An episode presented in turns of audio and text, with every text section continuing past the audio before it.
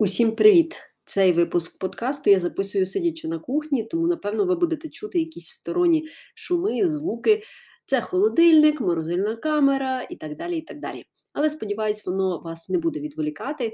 І сьогодні насправді буде доволі таки коротенький епізод. І почну я з того, що скільки я себе пам'ятаю, стільки мені хотілося знайти людину, в якої буде, скажімо так, ідентична життєва історія до моєї. Тобто, в якої, наприклад, будуть ті самі проблеми, ті самі якісь перемоги, ті самі складнощі, ті самі цінності. Тобто, от мені хотілося знайти таку собі сестру-близнючку. І тому я пам'ятаю, е, коли ще була маленька, десь, можливо, років 10-11. Е, зазвичай в мене в класі дівчата вже так гуртувалися по групках, з ким вони дружили. В моїй групці теж було нас четверо, я пам'ятаю той момент. І серед нас чотирьох, ну, якісь всі були такі різні, але тим не менше ми були згуртовані, ми були разом. І от я пам'ятаю, що в мені ще з дитинства жаріло то бажання знайти когось, хто би був ну, такий самий, як я. Я досі не розумію, яке от коріння мого такого запиту, чому мені так хочеться когось знайти, подивитися, можливо, як складається доля іншої людини, яка опинилася в таких самих обставинах. Поняття не маю.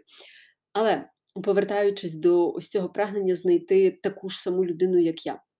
Навіть пригадую, коли я вступила в університет, там вже в мене коло спілкування значно розширилося.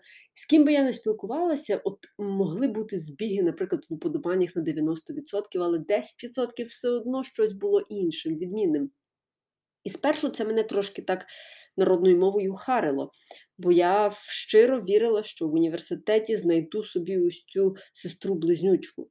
Знову ж таки, мені було незрозуміло, що це за таке бажання. Ну, знаєте, є от такі розповіді від людей, що коли в дитинстві, наприклад, вони народилися і мали сестру-близнючку чи брата-близнюка, яких розділили при народженні, то упродовж цього життя у цих людей відчувається така нестача, ну, тобто ніби як відсутність чогось або когось дуже важливого.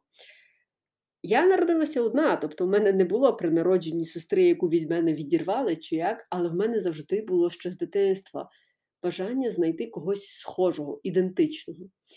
І от мені здається, що трошки це бажання почало притуплюватися за останній рік-півтора.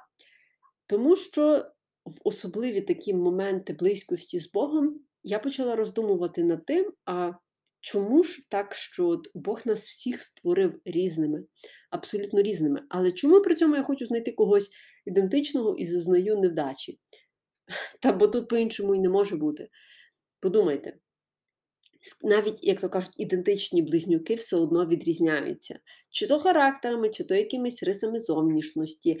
Навіть деякі, я пам'ятаю свого дитинства в моєму колі оточення, були сестри-близнючки, які навмисно вдягалися по-різному, бо їм не подобалося, коли їх плутали, коли постійно їм казали, о, ідентичні, ідентичні, там чи однакові, однакові. І тому вони навмисно намагалися якось відрізнятися одна від одної. І от сьогодні я натрапила на маленьке таке відео під назвою У Бога нема шаблонів.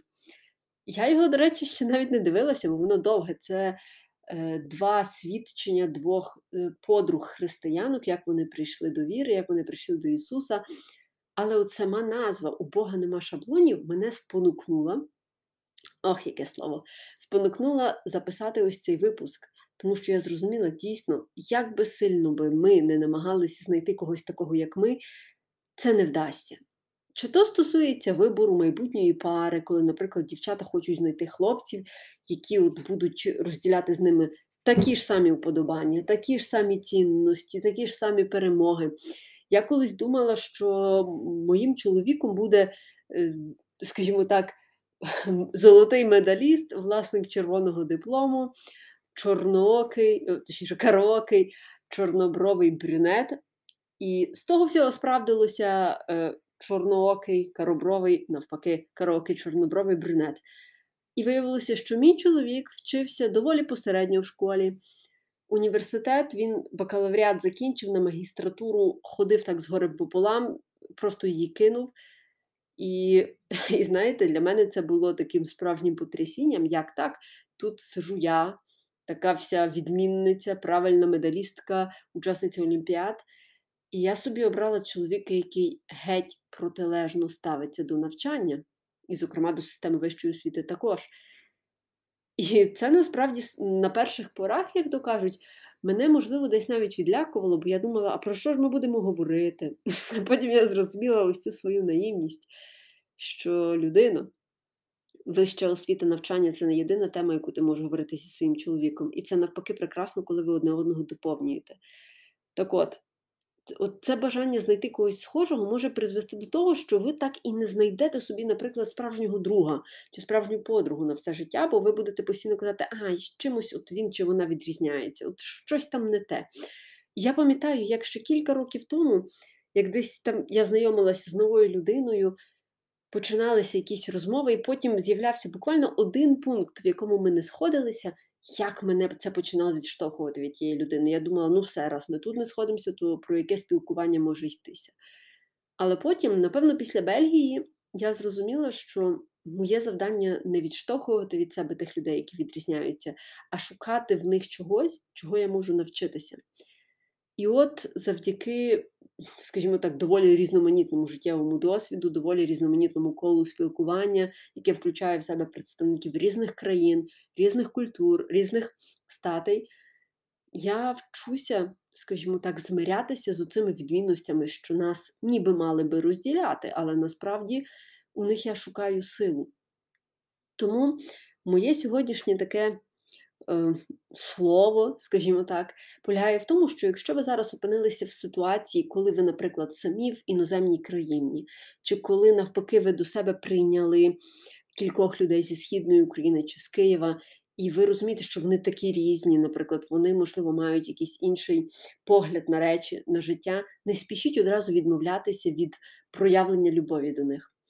На мою думку, проявляти любов до тих, хто взагалі на нас не схожий, це дуже тяжке завдання, але водночас, якщо ми його виконуємо, то на нас справді чекає винагорода.